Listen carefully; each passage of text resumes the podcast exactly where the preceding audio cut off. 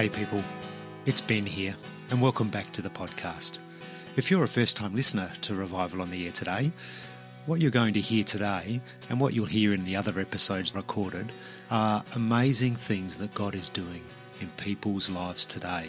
Real miracles with signs following. Today on the podcast, we have Ryan and Brian, the two Englishmen, joining us. Ryan is our guest host and guest interviewer today, and Brian shares his story of not only how he came to know God, but he shares towards the end a couple of really amazing, powerful healing testimonies of how God intervened in a couple of people's lives. The podcast is a little bit longer today than normal, but make sure you listen to the end because I guarantee you, you won't be disappointed. Enjoy.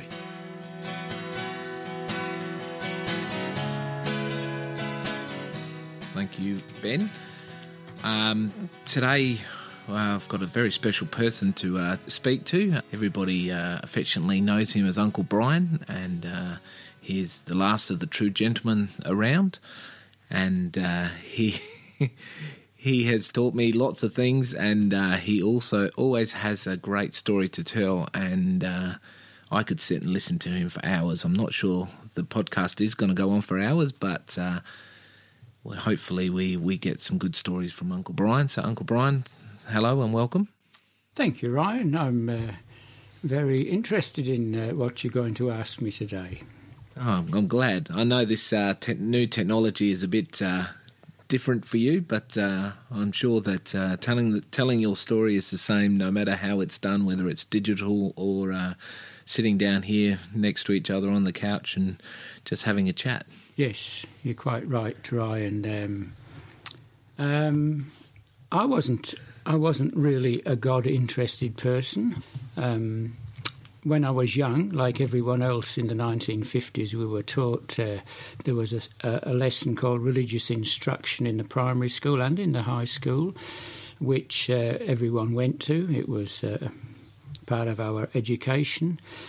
It wasn't really until uh, Mary and I had been married for seven years, and uh, or six years actually, and we had two children, a four-year-old and a two-year-old. And one day she came up to me and she said, "What are we going to teach our children about God?" And I, uh, I, you could have knocked me over with a feather. I, st- I was totally dumb. I couldn't think of anything to say. I'd never had such a question, such a, a probing question ever asked to me, uh, least of all by my wife, who uh, we, we knew one another very well. We always got on really well, Mary and I. But here she's challenged me today. And, uh, and I said, Oh, they'll learn all that at school. And no, they won't. She said, uh, Well, I did. I remember making the statement, well, I, I learned it, and then I was, at the same time, I was scratching to find anything that I could remember. She said they, uh, if they were to teach them about religion, they would have to teach them about Islam, about Buddhism, about every other sort. Okay, well, I said when they grow up, they'll uh, they'll find out for themselves. That was uh, how much I knew about God. I, I, did think about things after that. I was very quiet for a long time while I was thinking, well, what?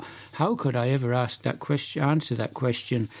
I remember on the farm, uh, the next farm to me, I had uh, there was two brothers. Uh, they were both great friends of mine, and uh, and Rodney's father was a lay preacher with the Methodist Church.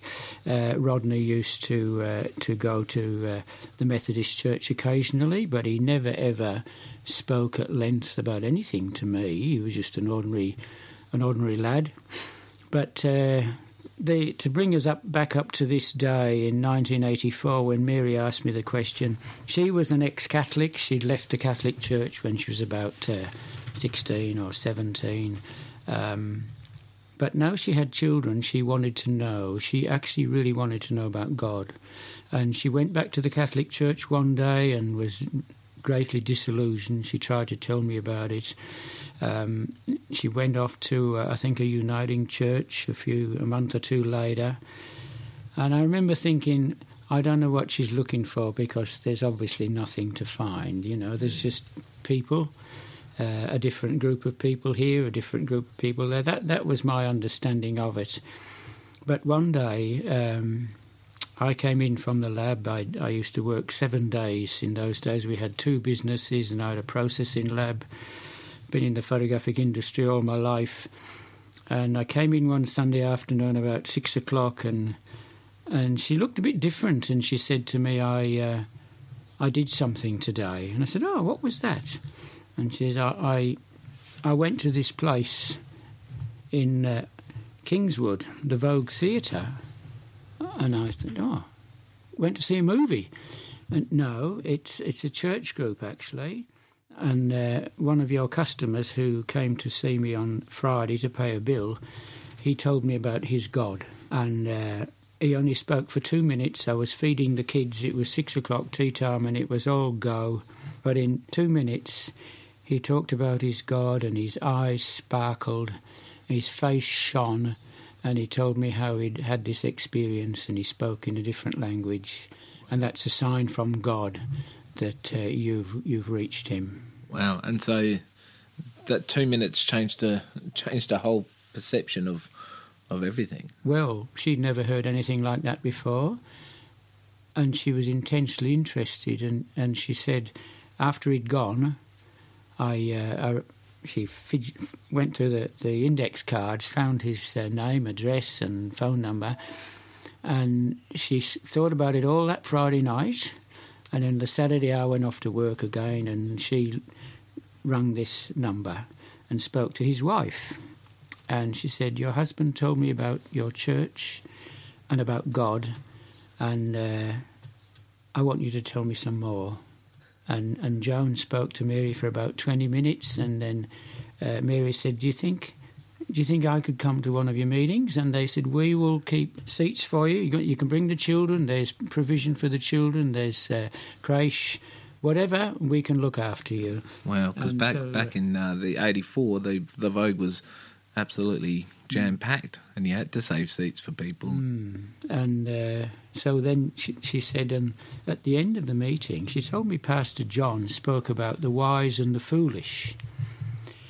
And she said, right at the end of the meeting, she said, I was fascinated because there was all these people with Bibles.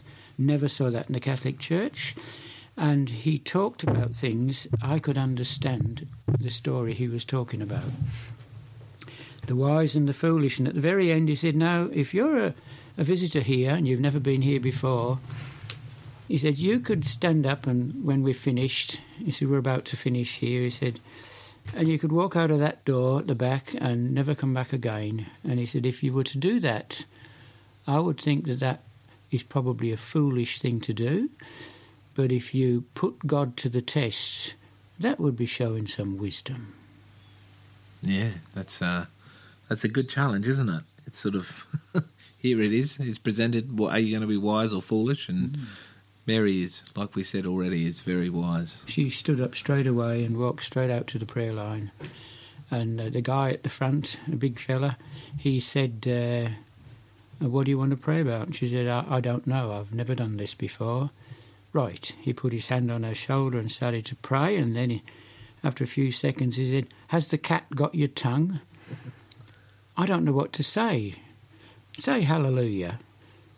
So she, she struggled with that word and then burst out in the unknown tongue Wow. just like that.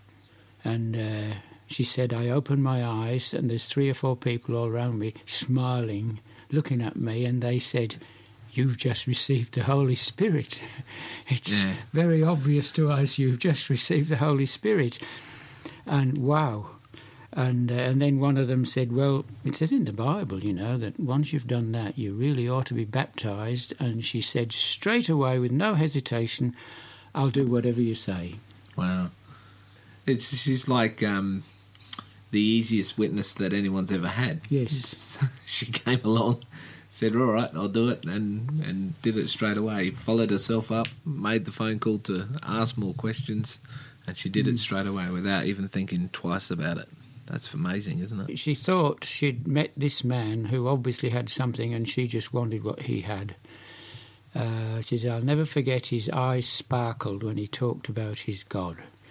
Never seen that in my life, she said.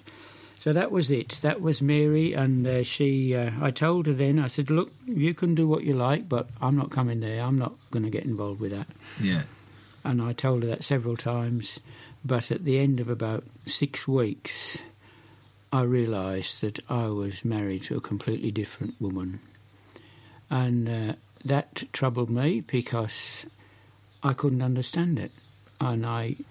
I used to lie in bed at night and wonder what on earth they had done. What had these people done to make her different? Wow. Because, I mean, from my observations with you and Mary over the years, that you can get a couple closer, closer. Really, you know, you've done so many things together. You've had so many journeys together in that six weeks. What was what was the difference? What was the thing that made it? She was totally at peace. She was completely peaceful, completely content. Um, there was no no uh, friction or anything like that. She was just totally happy, peaceful with the kids. Even the kids were peaceful, and I, I was the only one Yeah. that stood out. Who had troubled you? It it, it, troubled really me. just poked you in the side a lot, did it? So the end result was that I, I, I plucked up courage, and one day I said to her, "I think I need to come to one of these meetings with you to see to see if it's all right." Yeah. Pathetic, wasn't it? yeah. It was, it was one of those, oh, yeah, I'll just come and check that everything's okay. My pride was uh, was ruling the roost. And Tuesday night, I went along to the Vogue. Uh, first time in my life. Spent a lot of time in churches photographing weddings over the years, but never paid much attention. But I stopped dead in my tracks when I went into the foyer of the Vogue. The choruses were being sung, and I mean, everyone in the whole place was singing. It was obvious in the foyer that a lot of people were singing. I'd never heard people sing like that in a church ever.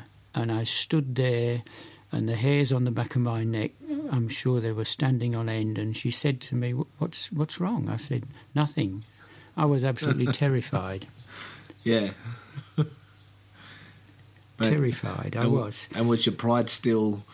I had no idea what was going on. I just uh, uh, they led me into this place, and I couldn't sit on the back row. I was miffed about that. Uh, I sat in close to the back as I could, and I, and within about five minutes, I just wanted to squirm under the seat and hope no one could see me. But the young people, a lot of young people with Bibles open, happy people singing, being involved, and just you could tell. I, I stared in disbelief, and uh, I don't know what the talk was about, but I do remember a lady stood on the stage, uh, Laurelie Jelly, and uh, for the first time in my life, I heard someone talk about what God had done for them, and it was just as if you were reading out the Bible. She uh, said that uh, she'd been diagnosed with a lung disorder, a terminal illness, which devastated her and uh, on the way home, one of the neighbours from her street said, uh, "What's wrong, Laurelie?" And she said, "I've been told I'm going to die." And she broke down, and the neighbour said, "It's all right, Laurelie. We know who can fix that." And uh, and I was told about receiving the Holy Spirit, and that God was working miracles today. And I'm taking this story in. It wasn't out of a book. It wasn't on the TV. It was this live, normal person in front of me, and it had a profound effect on me. Even today, I remember every word she said. And she went on to, she received the Holy Spirit, spoke in tongues, and she said, and I felt fantastic. And she said, and all that was uh, 12 years ago, and I've never felt better. And she walked off the stage, and I just stared in disbelief. I thought, my goodness, Yeah. a work of God is right before my eyes. It's a cra- it's it's amazing, isn't it? Really, you know, it's sort of it's uh, it's, sometimes people say it and they they've just say it like it was just you know they they stubbed their toe and now it feels better. But to have a terminal illness Mm. and then twelve years later you're still alive and you know she lived for a for another probably thirty years it after was that. close to 30 years, and she died peacefully of old age, uh, full of the Holy Ghost, and with a promise of eternal life.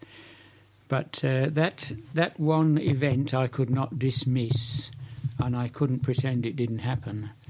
Um, and then began a difficult time for me because I tried to, I suppose I tried to make a deal with God that I wanted to, if He would do that for me, then I, I wanted to be able to conduct my own life. It doesn't work. You've got to put, you've got to submit to God, or you walk away. Uh, God invites you into a wonderful uh, place, and you either go in under His terms or you just stand outside the door. And after three months, I'd struggled to receive the Holy Spirit. I remember going out to the prayer line many times at the Vogue, and I, one night I went out, Sunday night I went out, and and the guy said, "What would you like?" I said, "Look, I'm I'm I'm trying to receive the Holy Spirit, and nothing's working really, and I, I need all the help I can get." And he challenged me that day. He just stared at me and he said, "What do you expect when you come out here?" And I just was lost for words. He said, What do you actually is going to expect if you ask God to receive the Holy Spirit? I said, Well, well, nothing's happened. He said, Well, nothing will happen until you decide that's what you really want. And we actually didn't have prayer to receive the Holy Spirit. He just laid his hand on me and, and, and asked the Lord to reveal himself to me and to open my ears and my eyes and Yeah. said, Amen. And I walked back to my seat. And a couple of weeks later, I was in Broken Hill. Uh, I, my business used to go to country areas for a week, and um, I uh, I opened my suitcase. I'd, I'd set up in the in the shopping centre, and I opened my suitcase about six o'clock to get my book out while I was having my tea. And uh, I didn't know a soul in Broken Hill. I just met the centre manager, and that's all I knew. And there, Mary had put this this Bible on top of my book, and I had my book or I had the Bible. And I picked up my book, and, and then I looked at the Bible. And what she put that in there for? And then I put it, put my book down. I picked up the Bible. It was a New English version. It was New Testament, and I opened it, Matthew chapter one, and uh, I started to read it Yeah. and I just read it and read Matthew, uh, and it was like reading a story. Never done that before in my life. And I got to Matthew 17, uh, the part where Jesus, uh, his disciples came to him because they couldn't, they couldn't heal someone's son. Yeah. And they said, Why couldn't we do this? And uh, this amazing verse, he said, Because of your unbelief, if you have faith the size of a grain of mustard seed, and you say to this mountain, Be thou removed and cast into yonder place, it shall be, and nothing will be impossible to you. Amazing verse. And I, I realised then he was talking to people like me who were struggling to work it out. He's explaining to his disciples how God works. And I read it again, I was thinking, wow. And suddenly there was all this noise, and I looked round in the caravan, and it was me. I was speaking very loudly in an unknown tongue, clear as a bell, loud, and it sunk in, and I stopped. I thought, my goodness, it's happened. I wasn't praying, I was No, simply reading, reading. this amazing verse. It is still one of my favourite verses, and that verse has had a profound impact on, on me in my 33 years in the Lord. Mm. But there we go. So And I- that was 1985? 1984. That 84. was the first week of July, Monday night, 1984. Wow.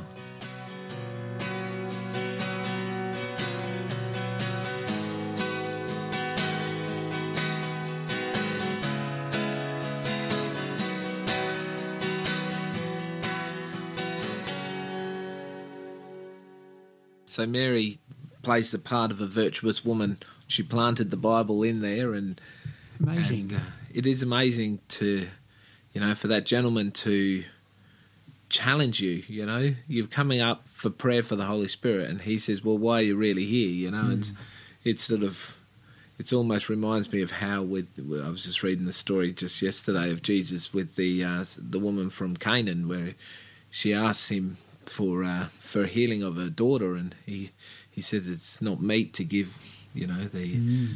And he, she said, "But crumbs fall on the on the floor, you know." And he sent her away, and he was rude to her, and she was not going to take that as an answer. And she, she, her daughter was healed that very hour, and he challenged you there, and he and it changed your thinking, it changed your your point of view. Well, I, I he, yes, and I, I realised that I couldn't just. I was treating it like you know what's for tea. Yeah. Oh, maybe I won't do this. You know, uh, you can't do that. And uh, Mary was obviously wanting to receive the Holy Spirit, and God gave it to me when He saw fit to give it to me when I was ready to receive it. Yeah. Um, amazing thing. It is amazing, and I think it's it's so common for men to let their pride get in the way, and ladies uh, they just don't seem to be as proud as us. That's right. Now that that caused quite a big change in my life. My, my whole thinking was different, and that's what happens, isn't it? The mind of Christ uh, just fills your heart with different things, different priorities, and a totally different affection. Mary and I, of course, were joined together, as the Bible said, those whom God hath joined together. And no man can do, put that asunder. Yeah. And it was it was totally different, uh, and so it has been since that day. But uh, I knew a lot of people. I was involved with lots of people, and uh, um, and my life was different. Mm. I spent less time with those people.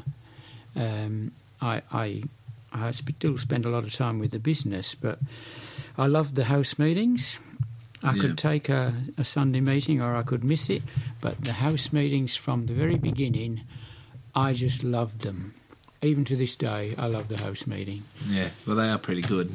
There's a plug for Enfield House Meeting. If anyone wants to come and find the best house meeting, then uh, We've always got room we've, always got, we? we've always got room. We might not have enough chairs, but we've always got room. I think we ran out the other night, which was fun. But um, now it's legendary in our parts that uh, we know you as the man with seven children, and uh, that's uh, almost biblical uh, proportions there. You know, we almost changed your name to Israel at one point. Um, but one thing that's the story that uh, was it with Sally, who was the one that broke their arm, and Oh yes, Sally, uh, the age of twelve.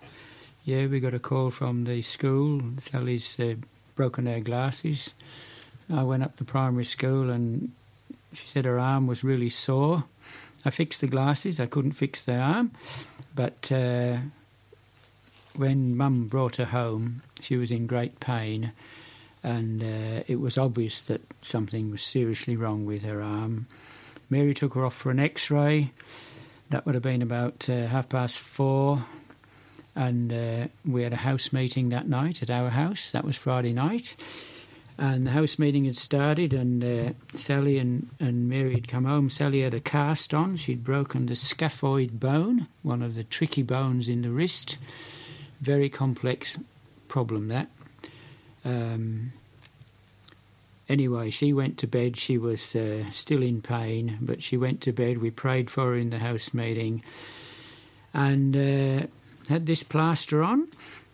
Monday she went to school, and Tuesday she went to school. Wednesday, when she came home from school, I'll never forget this. She jumped out of the car and she tore up to me and she's waving her arm in the air and she's, Dad, my arm has been healed. It was healed today. And I said, Hang on, Sally. I said, Hang on. She's, Look, the plaster's all loose. It's no good. And she's moving the plaster along along her arm. There was just her thumb and her fingers sticking out. And uh, and she insisted that I take the plaster off. And I said, I, I can't do that, Sally. I have to go and get the doctor to take it off. Um, Mary took her up. She rang the hospital and they said, No, it's got to stay on for six weeks. And she said, Well, it's no good. The plaster's all loose. It's suddenly become all loose and it's of no use. And they said, Well, bring her up and we'll put a new plaster on it. That's what they did. And uh, Sally came home an hour or two later, and Mary told me the story. She said they uh, they took another X-ray of her arm, and then they they sat round this big light box, and they obviously had two X-rays. The first one taken four days earlier with a black line. That's a that's a break. Yeah. And the new X-ray, uh, there was no black line. Wow. And then the guy came up to Sally and he looked at her and he said, "Are you Sally Coverdale?" He said, "Yeah." He said, "Where do you live?" and gave her address, and they walked back and and they kept staring at them and then finally, the, the, the doctor came up and he said, Sally, she went to Paradise Primary School. She had a, a shirt that said Paradise on the front. Sally, he said, you go with your mum and you go back to Paradise. and that, they brought her home. Yeah, so uh, that was Sally's victory, and she, the whole class knew. The next day, Sally told them God had healed her arm and the plaster was gone, Yeah. and and Sally was in they were in awe of Sally. It was it's amazing. But I remember you telling us one time that that she didn't have any records for her because she'd never, Never. been to the doctor. No, yeah, well, that was. Uh, I I took her up to the doctor that Friday afternoon to see if we could get um, approval for an X-ray, and uh, he said, "Sally, what doctor you normally go to?" And she just looked at me, perplexed, and I thought, "Sally's never been to a, a doctor." Said, How old are you, Sally? She said, 12. You must have been to a doctor. No. I said, Actually, doctor, only two children in our family have ever been to a doctor. Uh, he was he was dumbfounded. So you know, un- unconsciously, God looked after all of us. Yeah. For whatever happened, God looked after it. Um, I know my cousin in England, my nephew in England, he was out here one one stage. With all the kids playing on the back lawn, the trampoline, and one of them had bounced off and hit something, and there was blood, and there was all sorts of things. And Adrian told me the story years later. He said, "All I remember is there's a big huddle, and there's all this, these words and mumbling going on." Yeah. And in two minutes later, that little girl got back on the trampoline, and I thought, I wonder what they did. Some some magic. At that stage, he was like me, he was not filled with the Holy Spirit, so those things all began this work on him. Yeah. God works with his people. It, it is it is such a um, a privilege to to raise your family with a God that's real and a God that's alive. On Tuesday night, we uh, made some chili and we had corn chips in the chili and. I don't know how Elizabeth missed it because everybody had the same meal, but she didn't realise that the corn chips were in there, and she swallowed a bit of her uh, food and swallowed a a big, large piece of of the um, of the corn chip, and it got stuck in her throat, and she was sort of panicking and was sort of we had people around and with people talking, and next minute you could just hear them just praying in the corner, and Judy and Brandon were praying for her, and everything. Everyone just carried on as normal, and everything was okay. So. It is amazing to have those those things that our first reactions are to just pray about it, move on, and and everything will be okay. Well, it works. Mhm. That that is the thing I rapidly concluded when I came to the Lord that God works. But I, I do recall one thing in that uh, that first year. That was July when I came along. It would have been uh, probably six months later, and uh, I got a phone call one night from uh, a gentleman called John Alexander, who I'd known for many many years. He was a competition marksman that uh, did the state and national titles every year. I was uh, well and truly in that scene. And uh, I asked him how he was. I said, I haven't seen you for a while, John. He said, Oh, look. He said, We're not really good. He said, We've just been to see my brother in hospital. He said, He was a big, strong lad like me. He said, But now he's just like a skeleton in, in a plastic bag. I said, what, What's the matter with him? He said, Oh, he's, he's riddled with cancer. The priest's given him the last rites three times, and he said, uh, They've told us now that he can't possibly last the night. And uh, straight away, I just said, John, uh, we can pray for him. And he said, Oh, yeah, we, we, we've heard that you've gone all religious. We've, uh, you're the talk of the rifle club, you know. Yeah. And I said, It's not about being religious, John. I said, I could introduce you to, to heaps of people who've had amazing things. I could even introduce you to people who are diagnosed as terminally ill and they're alive and well. He said, Oh, well, well, whatever. And I said, John, as soon as I put this phone down, I'm going to ring up, I'm going to pray for your brother. And he said, Well, well, thanks. And that the conversation finished. It was quite late. It was about eleven o'clock at night. Most of the, most of everybody was in bed. I think I was up, and I put the phone up, and I went on my knees, and I remember calling out to the Lord, and I said, Lord, you show them that your word is true. I said, just as you showed me, you know, you you can do even the impossible, and uh, just show them that what I'm telling them is, is your word and it's true. You know, I was really poured my heart out to the Lord, but it was quite simple. And uh, and then life goes on, doesn't it? And it was two weeks later, and uh, John rang up. John, I said, uh, "Oh, how are you going?" And he said, "Oh, look," he said, "I'm going to be honest with you." He said. Uh, I've been going to ring you up several times since I first spoke to you. He said, but I kept putting it off. He said, but now I have to tell you what's happened. And he said, uh, that night I spoke to you and um, I told you my brother was going to die that night. He said, we got a phone call in the morning saying you'd better come in here. Um, and he said, oh, is he dead? And they said, no, he's actually sitting up in bed and he's asking for something to eat. This is a man that's not eaten any solid food for three months. Wow. And uh, he said, We went in there, and there he was. He recognised us. He hadn't done that for about six weeks. And uh, I asked them, and I said, how, how come he's like this? And they said, We don't know. We've got no idea. It just amazed us. He woke up and sat up. And, uh, well, we, we, we talked to him for a while, and uh, and he said, My wife said it's because of their prayers. It's because of their prayers. She was telling me this. Yeah. She was a good Catholic lady, Margaret. Um, and then he said, We got another phone call two days later saying, I'm sorry, we've got bad news. He's got pneumonia. He's so weak, he couldn't possibly survive this, you know. But he did survive it. Three days later, he'd got over the pneumonia. And he said, and today Margaret and I have just been in to see him, and the specialists have taken us aside and they said, look, we don't really know what's happened, but we've given him blood tests today. There is not a single sign of any cancer cells anywhere in his body.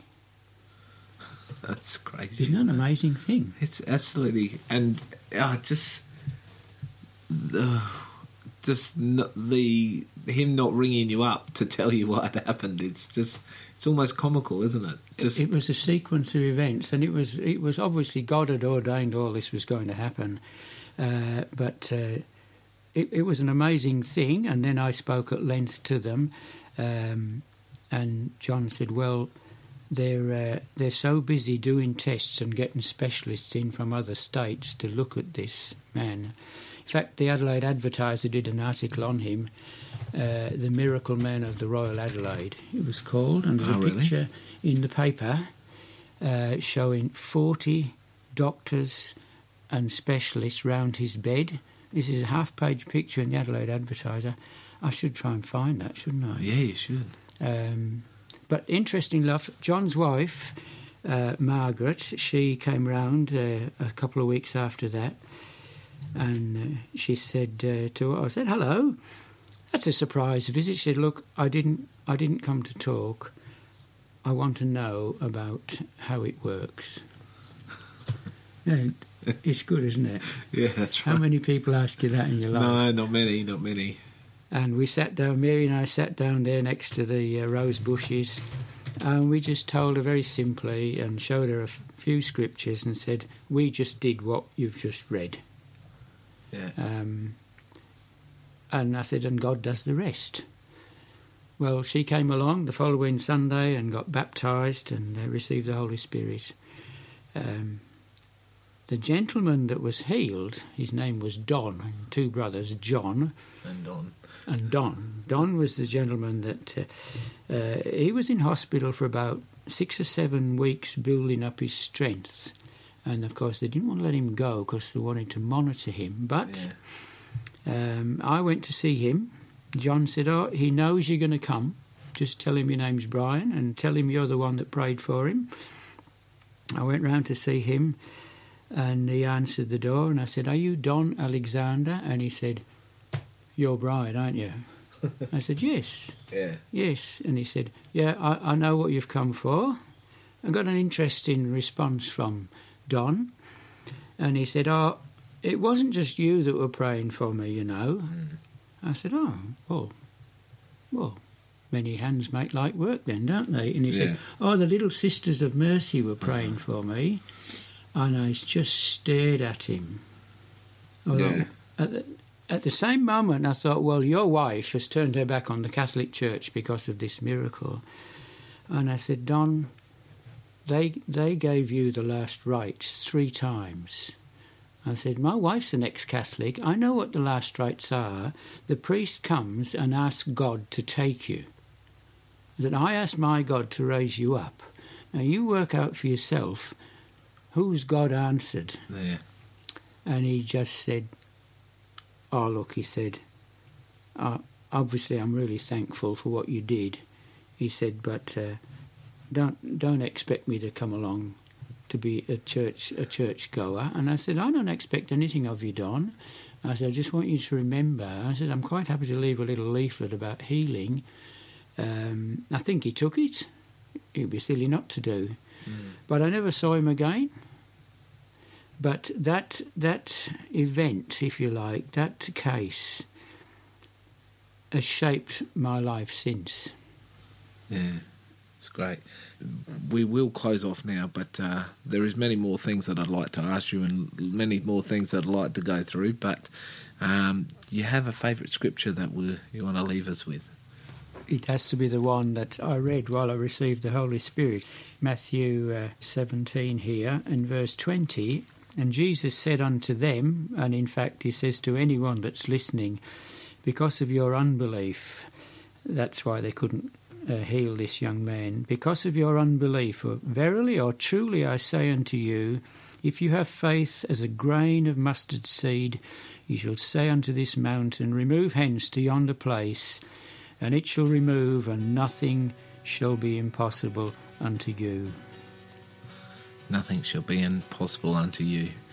Amazing concept. Thank you very much for your time, Uncle Brian.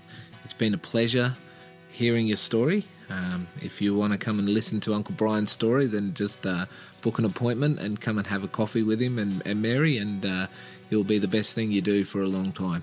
Well, thank you very much for listening, and uh, goodbye.